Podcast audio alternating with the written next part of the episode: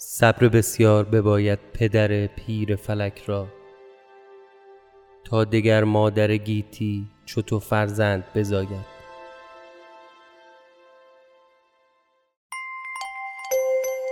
سلام.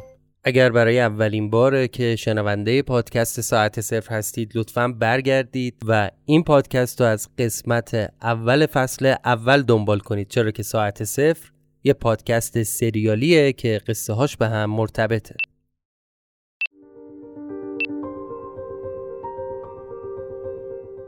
همه چیزهایی که روزانه به سادگی از کنارشون رد میشیم می‌تونن پدیده های پر از رمز و راز باشن. فقط کافیه با دقت بیشتری به اونها نگاه کنیم. یکی از اون پدیده ها موسیقیه.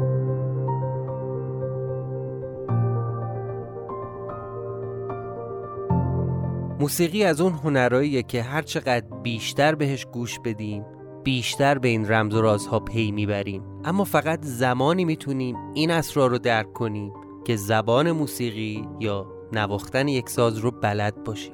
اینکه چطور می‌تونیم شرایطی رو فراهم کنیم که در کنار تمام مشغله های زندگی فرصتی برای یادگیری به موسیقی اختصاص بدیم معمایی هست که اسپانسر این قسمت ساعت صفر رو حل کرده.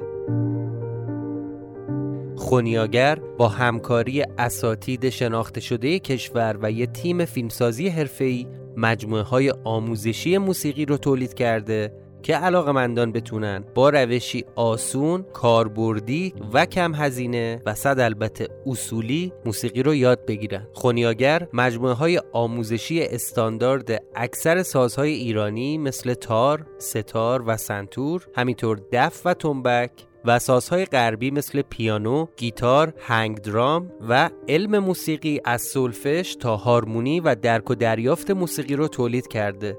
تا شما با برنامه ریزی دلخواه در هر زمان و مکانی که هستید یادگیری موسیقی رو شروع کنید. همین الان حتما سری به سایت خونیاگر بزنید. آدرسش هم هست خونیاگر.com کافیه توی گوگل کلمه خونیاگر رو سرچ کنید. مجموعه خونیاگر یک کد تخفیف هم ویژه شنوندگان ساعت صرف در اختیار ما قرار داده که در توضیحات این اپیزود می‌تونید این کد و آدرس وبسایت خونیاگر رو ببینید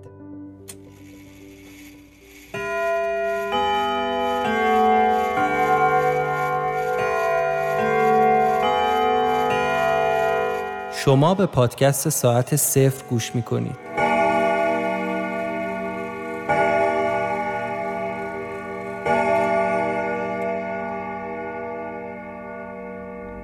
آنچه گذشت به عمرم همچنین پرنتی ندیده بودم بیشتر شکل میکروچیپه نگاش کن داشته سعی می‌کرده رشته های عصبی رو گول بزنه و خودش رو جزی از بافت مغز معرفی کنه ببینم چقدر رو می‌شناسی؟ اینا چی کارن؟ جاسوس ماسوس هم؟ چه حرفی می‌زنی؟ بابا جاسوس چیه؟ اون نامزدم اینم دوست صمیم میشه. خارج بوده. اونجا میره داوطلب میشه واسه یه پژوهش علمی که بهش نمی‌سازه. منتها دیگه برگشته بوده ایران. ریتا دست بردار. این چاخان جفنگا رو به من نگو که. ناسناتی ما با هم زندگی کردیم ها. دهنتو ببند. میشنوه الان. مهندس اینو داشته باش. این چیه؟ همینو کرده بودن تو ملاجت دیگه. یه قطعه فلزی کوچیک داد دستم. شبیه یه استوانه خیلی کوچیک بود اندازه یه خازن. ولی انگار جنسش از طلا بود. از پشتشم یه رشته خیلی نازک سیمی اومده بود بیرون. نوک رشته هم مثل قلاب بود. به زکریا گفتم اینا سر در نیاوردن این چی بوده؟ آقا مگه نمی‌خوای کیفتو از زیر اون آسفالتا بکشی بیرون؟ خب. به جمالت دیگه. اینا رو واسه همین کار خبر کردم دیگه. میبریمشون اونجا رو بکنن. فقط باز بهم کمک کنی. اینا رو یه جوری شبیه این کارگرای دولتی درست کنی. آه ای بی شرف زکریا. لباس کارگرای شهرداری اگه براشون بگیریم دیگه هیچکی شک نمی‌کنه. آره هستن می‌تونیم یه تابلو ایست و اینا هم بذاریم خیابونو ببندیم. دیدم دارم پای درخت رو می‌کنن. یه نیم متری رفته بودم پایین. استرس گرفته بودم. الان کوله پشتی رو پیدا می‌کنیم و از اینجا می‌زنیم به چاک.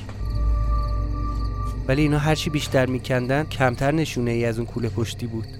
گریا گفت داداش مطمئنی همینجا بوده؟ آره آقا مطمئنم. بازم بکنید. بازم کندن. ولی هیچ. به کارگرا گفتم بیا کم این ورتر رو بکن. خبری نبود. این ورتر ادامه بده. یه نیم دایره دور درخت کندی ولی بازم چیزی نبود. آخه مگه میشه؟ چهار نفری داشتن اونجا رو میکندن. یه نفرم سر خیابون گذاشته بودن که اون دوربر رو بپاد. خیلی رفتم پای دیگه رسیده بودم به ریشه های درخت. اصلا انگار انگار هیچی اونجا نبود. ریشه ها هم رد کردن. عملا به سنگ سفت خورده بودیم. زکریا نگام کرد و گفت چیکار حسنیم داداش؟ که نیست. آب شده رفته تو زمین.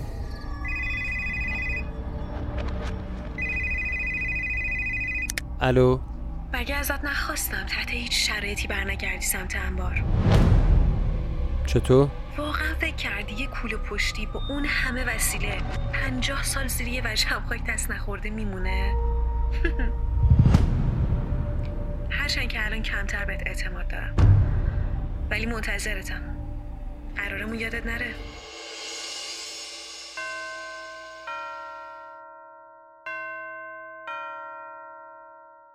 قسمت دهم فصل سوم. اون شب وقتی از کندن زمین پشت انبار با دست خالی برگشتیم خونه هر کاری کردم خوابم نبرد. فکر اینکه کوله پشتی من دست کیه و ربطش با اون دختر چیه داشت دیوونم می‌کرد. اصلا اون از کجا می‌دونست که کوله پشتی اونجا نیست؟ چطوری خبر داشت که ما داریم اونجا رو می‌کنیم؟ نمی‌دونستم واقعا چیزایی که توی کیف بود به چه درد کسی می‌خوره. چند تا عکس از اون اشیاء باستانی دو سه تا حلقه فیلم و نوار و کاست. دفترچه یادداشت خودم با یه مشت یادداشت پراکنده به چه دردی می‌خوره؟ اصلا دست هر کی هم بیفته چه استفاده ای می‌خواد ازش بکنه؟ با وضعیتی که امشب درست شد مجبورم فردا برم سر قرار با این دختره ببینم حرف حسابش چیه. رو چه حسابی از کوله پشتی من خبر داشته؟ هرچی بیشتر به اینا فکر می‌کردم استرسم بیشتر می‌شد. استرس قرار فردا شبم مزید علت شده بود تا حتی برای یه لحظه نتونم پلک رو هم بذارم. از تو رخت خوابم پا شدم. از سر بی‌حوصلگی و کلافگی رفتم تو اتاق کار سرهنگ. یه صندلی گذاشتم روبروی اون دیواری که سرهنگ همه اسامی آدما رو با نخ به هم وصل کرده بود. اسم خودم رو دنبال کردم منو اول به اردوان وصل کرده بود. بعد از اون با یه نخ به خونه پلاک 58 رسیده بود. از خونه یه نخ قرمز دیگه کشیده بود به فانوس. فانوس هم وصل کرده بود به ماشین. منظورش از ماشین همون بل بود. همون دستگاهی که تیکه تیکهاشو خودم جمع کردم. فانوس.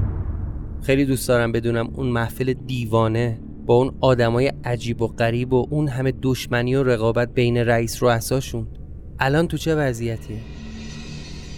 تقریبا تک تک آدمایی که به من کمک کردن یه جمله تکراری در آخر به هم گفتن. ازم خواستن که سلامشون رو به ماریا برسونه یعنی اون فانوسی ها خبر داشتن که ماریا می‌خواد چی کار کنه؟ احتمالا خبر داشتن دیگه. به بقیه اسامی روی دیوارم دقت کردم. بعضیا رو اصلا نمیشناختم انگار اینا آدمایی بودند که هر کدوم یه دوره ای اومدن توی خونه و رفتن. بیشترشون هم به اردوان وصل شده بودن. احتمال می‌دادم اینا همون قربانی های همونایی که اردوان جونشون رو توی خونه می‌گرفت تا بتونه وقت اضافه به دست بیاره. مثل اون چند نفری که با سرهنگ سر بنیز کردن و انداخته بودن گردن من. ولی چیزی که اون شب بیشتر از همه توجه منو به خودش جلب کرد اسمی بود که نوشته نشده بود. یعنی جای اسم سرهنگ علامت سوال کشیده بود. دقت کردم دیدم حتما باید آدم خیلی مهمی بوده باشه. چون از این علامت سوال هم به خونه پلاک 58 هم به فانوس هم به خود سرهنگ و اردوان نخ وصل شده بود. تا جایی که یادم من همه آدمایی که توی این خونه درگیر این ماجرا شده بودن رو میشناختم. یعنی این کی می‌تونه باشه؟ رفتم یه قلم و کاغذ آوردم و شروع کردم به لیست نوشتن. خودم اردوان سرهنگ هانیه فانوسیا سید ملکی سیاوش عموی سیاوش عطا نرگس حتی آرش و حسامم نوشتم به نظرم یه جای کار میلنگید. آخه به نظر منطقی نمی اومد سرهنگ این همه سال وقت گذاشته باشه. یه پرونده رو عین کاراگاه ها دنبال کرده و اسم و رسم همه آدما رو زده به دیوار خونش و نخ کشیده تا فیها خالدون همه رو در آورده. ولی یه خط یادداشت ننوشته. مگه میشه؟ حتما باید یه دفترچه یادداشتی کاغذی چیزی درباره همه این تئوریاش مینوشته. بعید نیست که اون کسی که سرهنگو برده زیر زمین و همونجا کشتتش همونم یادداشتاشو برداشته باشه. شبا همونجا تو اتاق سرهنگ سر کردم تا دیر وقت زیر و بم اتاق کارشو گشتم نه این ور چیزی بود نه اون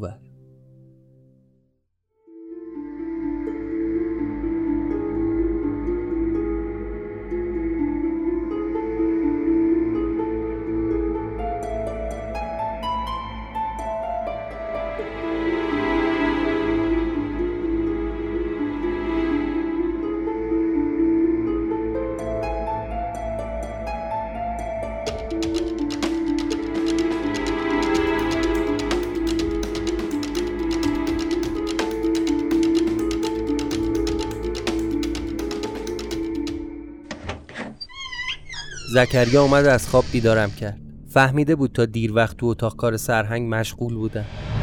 خودش رفته بود صبونه آماده کرده بود. دست درد نکنه پسر. نوش جونت مهندس. ببین یه نیم ساعت دیگه آماده باش یه سر باید بریم بیرون. کجا به سلامتی شال و کلا کنی؟ موزه. موزه؟ چی چی موزه است مهندس؟ یادت اون روز اون یارو لرده اومده بود از خارج. با هم رفتیم موزه سر و گوشی آب دادیم. آره آره یادمه. اون یارو لرده یه سری شیء باستانی هدیه کرد به موزه. منم که داشتم نقش عکاس رو بازی می‌کردم. با دوربینم عکس گرفتم از اون چیز میزا. ظرف و ظروف و مهر و یه سری چیزای قدیمی بود. آره که بعدش هم ساواکی خدمت هر جفتمون رسید مهندس تو نمیری گفتم ولمون نمی‌کنه. فهمیده بود که ما قلابیم. خب حالا چه ربطی به این داره که امرو بریم موزه؟ آخه زکریا عکسای اون چیز میزای قدیمی اونا هم توی کوله پشتی بود. بریم موزه ببینیم شاید هنوز اونجا باشه. داداش این موزه رفتن ما واسه دیروز پیروز نبودا. یه پنج و شست سالی ازش گذشته. دلت خوشه ها؟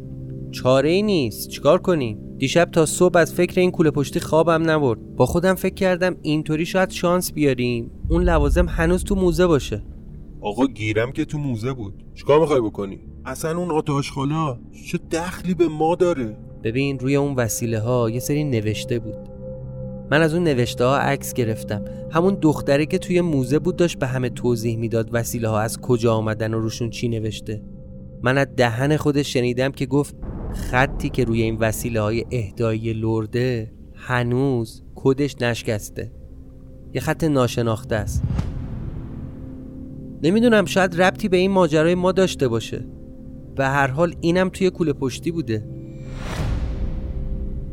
اصلا من نمی‌دونم زکریا آتاشقالای توی کوله پشتی به چه درد اینا می‌خوره؟ ماریا برای چی دنبال این کوله پشتیه؟ کی رفته کوله پشتی من از زیر خاک در آورده؟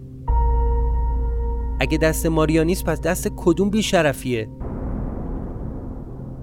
نمی‌دونم والا. امر امر شماست مهندس. ما که سربازتیم. منتها چشم آب نمی‌خوره. ولی در هر صورت همه جوره ما کنارتیم. میگم مهندس غیر از اون عکسا دیگه چی تو کوله بود؟ یه دفترچه یاد داشت که تمام اتفاقایی که از روز اول پای من به اون خونه باز شد و داخلش نوشته بودم حیف حیف که ندارمش. چون الان خیلی به کارم میومد غیر از اون عکسای موزه بود چند تا کاست فیلم و صدای ضبط شده بود. اون الماسی که داده بودی به هانیه بود با نوشته های اون یکی هانیه. داداش دیگه سر قصه اون الماس چوبکاریمون نکن دیگه. گفتم یه بار بهت. راستی مهندس چی گفتی؟ گفتی نوشته های کدوم یکی هانیه؟ یه هانیه دیگه هم بود تو این قصه زکری درست همون روزایی که هانیه گم شده بود فهمیدم یه هانیه دیگه هم هست. جلل خالق یعنی چی؟ چجوری فهمیدی یه هانیه دیگه هم هست؟ ببین حس می کردم یکی میاد تو خونه و میره. اولین بار تو زیر زمین متوجه شدم که یه دفترچه اونجاست. یه دفترچه پر از نوشته و فرمول راجب فیزیک. یه سری نوشته به زبون آلمانی بود. یه روز اتفاقی موقعی که سر کوچه تو ماشین نشسته بودم اون یکی هانیه رو دیدم مهندس وقتی میگی اون یکی هانیه یعنی چطوری؟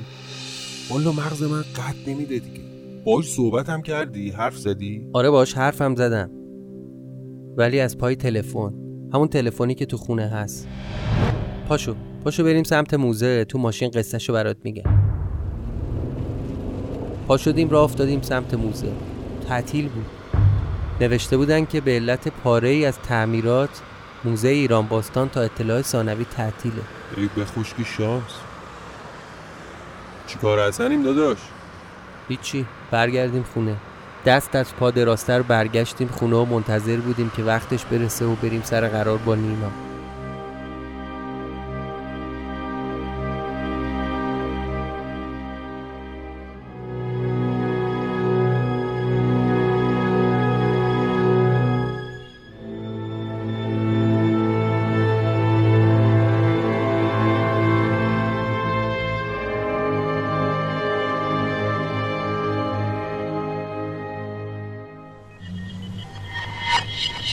خب لینا نصف اون وقتی که بهت داده بودم گذشته توی این پنج روز چند درصد پیشرفت داشتی؟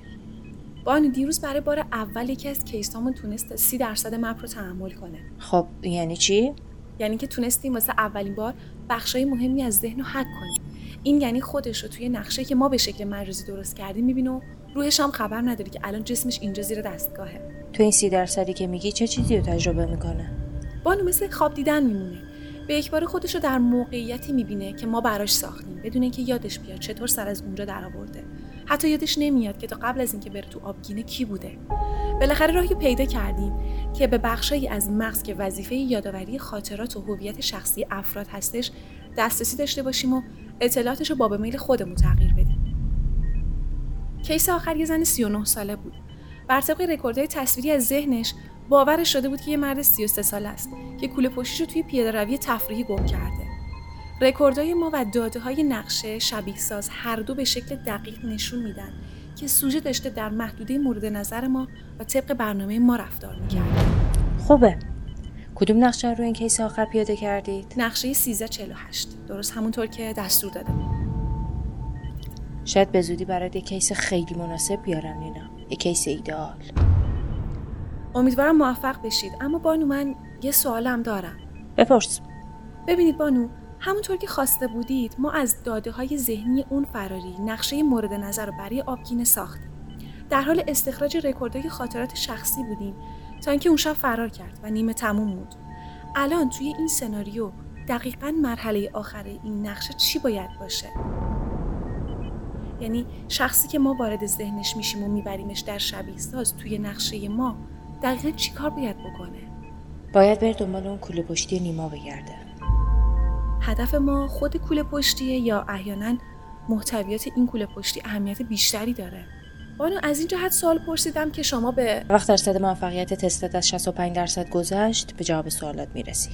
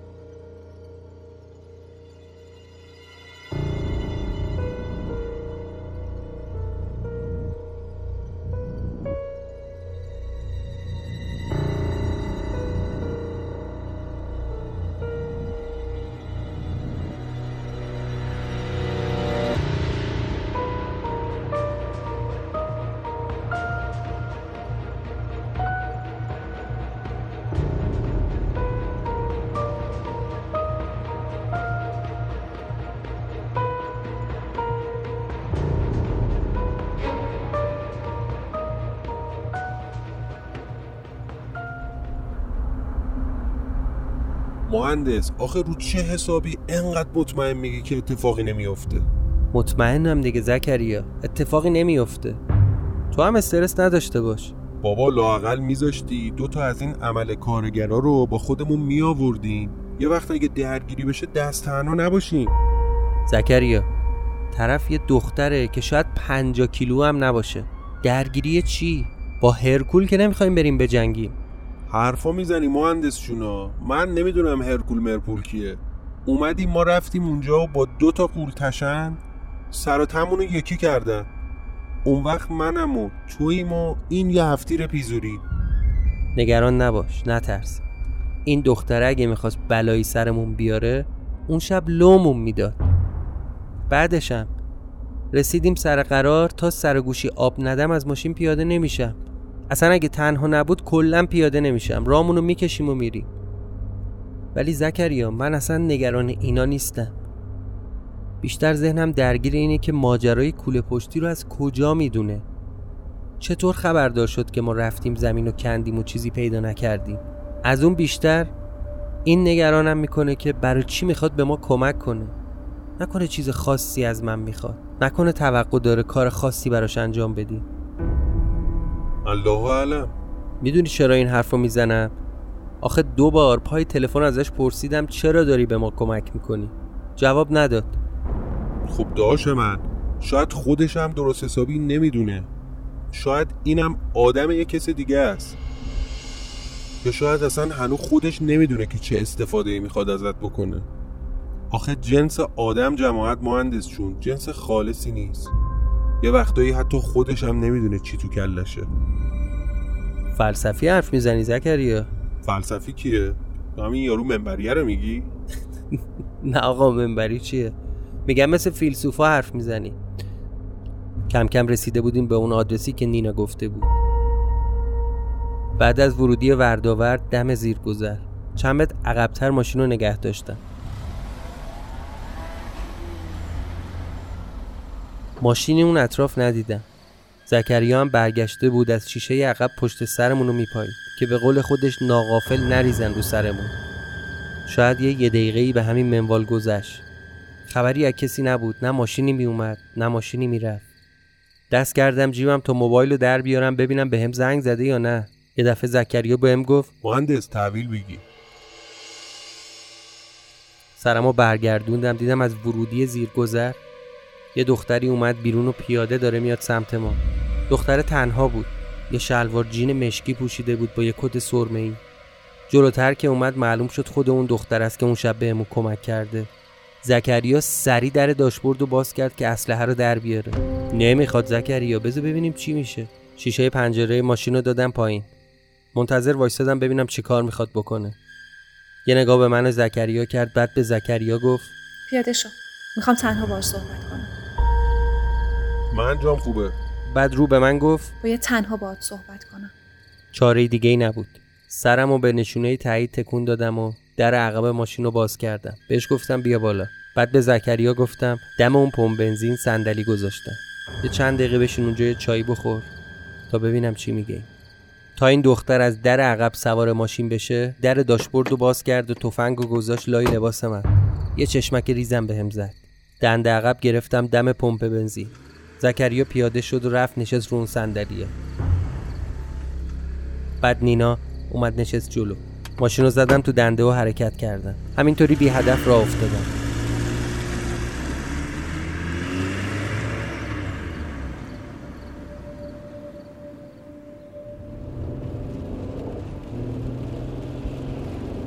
خب چرا اون شب به ما کمک کردی؟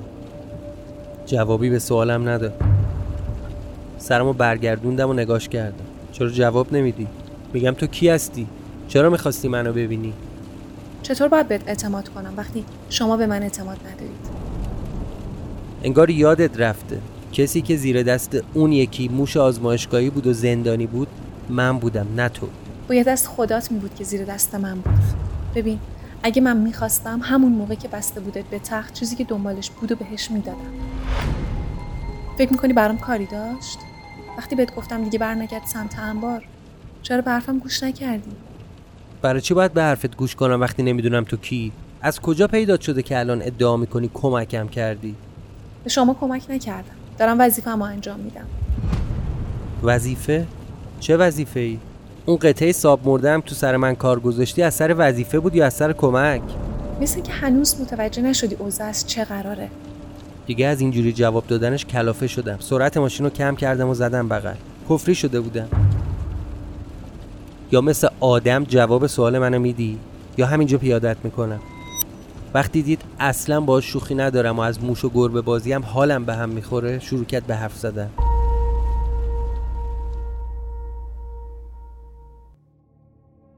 خیلی خوب. من نینا متخصص رشته نوروساینس. چند سال پیش یه شرکت بزرگ روی یکی از ایده تحقیقاتیم سرمایه گذاری کرد. پروژه طراحی کرده بودم تا با کمک یه ماشین از داده های مغزی آدما تصویری بسازم مبتنی بر خاطرات واقعی. یعنی خاطرات رو استخراج کنم و تو دنیایی که خودم ساختم قرار بدم. اونقدر این دنیا واقعیه که آدما موقعی که از دستگاه استفاده می‌کنن حتی فراموش کنن که کی هستن و کجان.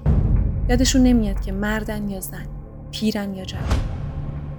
همینطوری که بیشتر داشت توضیح می‌داد من برام سوال شده بود که اصلا اینا رو چرا داره به من میگه؟ ایده من ساخته یه وسیله برای درمان بیماری مغز و اعصاب بود اما کم کم شرکت که هزینه پژوهش منو می‌داد ازم خواست تغییراتی تو دستگاه ایجاد کنم و در ازاش مبلغ بالایی به عنوان حق اختراع به هم می‌دادن و یه قرارداد کار مادام قبول کردم و کاری که می‌خواستن رو انجام دادم. با خیال خودم فکر می‌کردم دارم توی یکی از بهترین دانشگاه دنیا کار پژوهشی انجام میدم. گذشت و گذشت تا رسیدیم به اینجا چند ماه پیش من و آزمایشگاه همو منتقل کردن ایران خب این دستگاه رو برای چی می‌خواستن؟ با این دستگاه آدما تبدیل میشن به هر کس دیگه ای بدون اینکه روحشون خبر داشته باشه که دارن توی شبیه ساز و دنیای کوانتومی زندگی می‌کنن. اونا متوجه نمیشن که بدنشون روی تخت افتاده و این تجربه فقط توی ذهنشون داره اتفاق میفته. مثل یه خواب. اسمش آبگین است. همونی که تو داخلش بودی. ماریا می‌خواست تمام خاطرات و لحظات زندگی تو رو توی بازه مشخص استخراج کنه. که چی بشه؟ که اون چیزی که شب و روز دنبالش رو به دست بیاره. اون کوله پشتی رو می‌خواد یعنی چی این همه سال برای یه پروژه وقت گذاشتن پول دادن که فقط ازش یه استفاده کنن اصلا تو کوله پشتی من دنبال چی میگردن چیزایی که اون تو هست یه جورایی کلید صندوقچه قدرت ابدی ازلیه. یعنی جاودانگی چی؟ می‌فهمی چی داری میگی؟ یعنی چی هستن؟ من می‌فهمم ولی انگار تو خبر نداری. گیرم همه حرفات درست. از کجا خبر داشتی که کوله پشتی من اونجا نیست؟ اصلا تو اینا رو از کجا می‌دونی؟ ایار خبر داد. ایار؟ ایار کیه؟ هیچ کس نمی‌دونه ولی اون بود که گفت کوله پشتی اونجا نیست دیگه. و ازم خواست بهت بگم سمت انبار برنگرد. یعنی الان کوله پشتی من دست اونه؟ اگه اینطوره برای چی برام نیاوردی؟ ببین ببین حرفات احمقانه به نظر می‌رسه. جواب سوال منم درست نمیدی. برای چی داری به من کمک می‌کنی؟ بهت کمک می‌کنم چون فهمیدم ماریا اون شورای کوچیکشون چه ایدههای وحشتناکی دارن. کمک می‌کنم چون وقتی ایار به هم گفت که پروژه من چه لطف بزرگی بوده به شورا باید خرابکاریمو جمع کنم. کدوم شورا؟ شورا چیه؟ تو که فکر نمی کنی خود ماریا به تنهایی داره همه این کارا رو می‌کنه. ماریا پیشکار اوناست. تصمیمات اونا می‌گیرن. خیلی خوب. بازم میگم. اصلا همه حرفات درست. کوله پشتی من کجاست؟ جواب بقیه سوالات باشه واسه دفعه بعدی. من باید برگردم. دفعه بعدی وجود نداره. من تا مطمئن نشم دیگه نمی‌خوام تو رو ببینم. اصلا نمی‌خوام باید حرف بزنم. چرا نمی‌فهمی؟ من هنوز بهت اعتماد ندارم. مگه کولتو نمی‌خوای؟ پس منتظر زنگم باش. زیر لب یه لعنت بهتون گفتم و دور زدم برگشتم سمت همون جایی که ازش اومدی. آچمز شده بودم. از یه طرف می‌تونستم کلا دیگه باش کاری نداشته باشم و به حرفاش توجه نکنم. از طرف دیگه اما گزینه دیگه ای نداشتم. یه جورایی مجبور بودم. موقع پیاده شدن دست کرد توی جیب کتش رو یه موبایل در آورد و گرفت سمت من. بهم گفت از این به بعد با این خط با تماس می‌گیرم.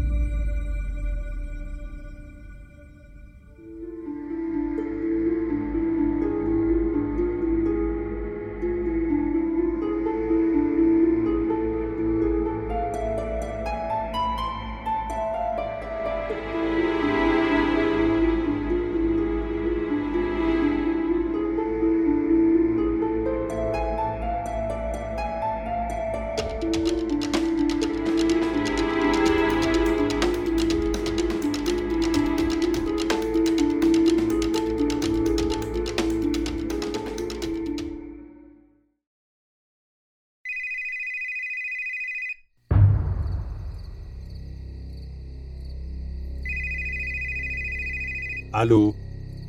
سلام زکریا. لعنت به شیطون.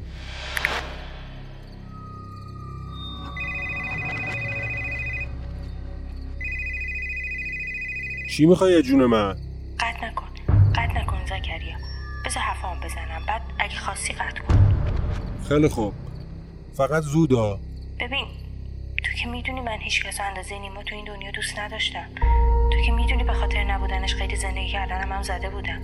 باشه. ب- نکنی یادت رفته خودت بودی که من رسوندی درمونگاه من مگسیم. حوصله شنیدن قصه حسین کرد شبستری هم اصلا ندارم. خب چرا باور نمی کنید که می‌خوام کمک کنم؟ کمک؟ به کی؟ به چی؟ به خودمون. به این وضعیت فعلی که توش گیر کردی زد زیاد آب جیجون ما خودمون بلدیم گلیممون رو از آب بکشیم بیرون. امری باشه. زکریا سب کن سب کن. یه سوال می‌پرسم. دیگه هیچی نمیگم. بعد از اون شب آخر که دستگاه رو روشن کردیم چی شد که تو نیما فکر می‌کنید من دشمنتونم؟ نیما که خودش بیشتر از من از اون آدم اطلاعات داشت. ب- اون که بهتر می‌دونست کسایی که ما رو وارد این بازی کردن با یه نقشه پای ما رو کشیدن وسط این ماجرا. من- حالا اگه من بهتون بگم هر چیزی که تو ذهنتونه صد درصد غلطه باورتون نمیشه؟ سقرا کبرا چیدنت اگه تموم شد بذار بریم دنبال بدبختیمون. خانیه تو فکر کردی با یه مش بچه صغیر طرفی؟ بذار بهتون ثابت کنم. لازم نکرده مرحمت عالی. التماستون می‌کنم. فقط پنج دقیقه. فقط پنج دقیقه. بیاید تا بهتون نشون بدم. لا اله الا الله. یادتون اون شب لحظه آخر. دم در انبار به هم چی گفتی؟ نه آخه. الان همون موقع است زکریا. اصلا نمی‌خواد نیما بگی. اول خودت بیا و ببین. زکریا. اگه خواستی حقیقت رو بدونی یه آدرس برات میفرستم. فردا ساعت هفت شب بیا سر قرار.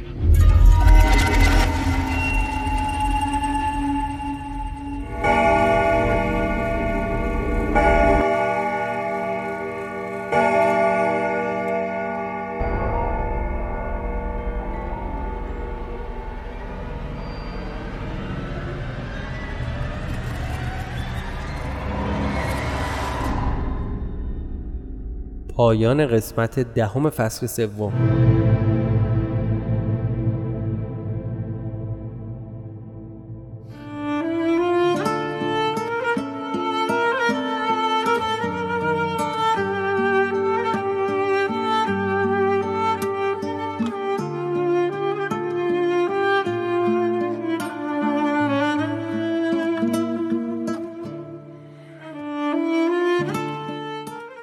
این قسمت تقدیم می شود به کیان پیرفلک و هستی ناروی.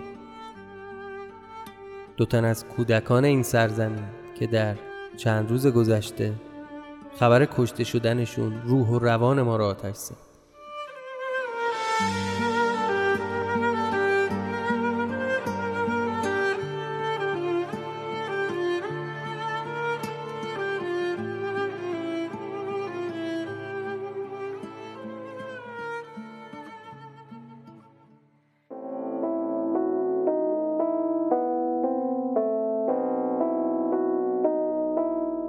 ممنون که به ساعت صفر گوش کردید. این قسمت دهم ساعت صفر بود که این قسمت دهم فصل سوم ساعت صفر بود که در هفته اول آذر 1401 ضبط و منتشر شد.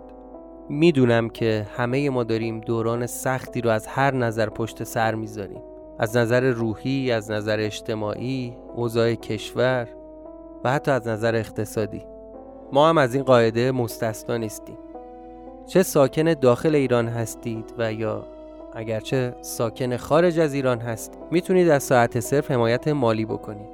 شنوندگانی که داخل ایران هستند می‌تونن از طریق لینک حامی باش و مخاطبانی که ساکن خارج از ایران هستند می‌تونن از طریق PayPal از ساعت صفر حمایت مالی بکنن. قسمت بعدی پادکست ساعت صفر به فاصله دو هفته از انتشار این اپیزود منتشر میشه توی هر پلتفرمی که دارید ما رو میشنوید در Castbox، Google Podcast، Apple Podcast، Spotify، Podbean، سایت ناملیک یا تهران پادکست فرقی نمی‌کنه. بسیار خوشحال میشیم که نظر شما رو بخونیم. پس اگه توی پلتفرمی هستید که امکان لایک کردن داره لطفا این اپیزود رو لایک بزنید و نظرتون رو درباره این قسمت برای ما بنویسید. ما تک تک کامنت های شما رو می‌خونیم و در صورت امکان پاسخ میدیم. کماکاب می‌تونید از طریق شبکه های اجتماعی با ما در ارتباط باشید. آیدی ما در توییتر، تلگرام و اینستاگرام هست S A A T E C E F R. پس ما رو هم در هر پلتفرمی که بیشتر فعالید دنبال کنید. مراقب خودتون باشید و منتظر قسمت بعدی ما باشید. متشکرم.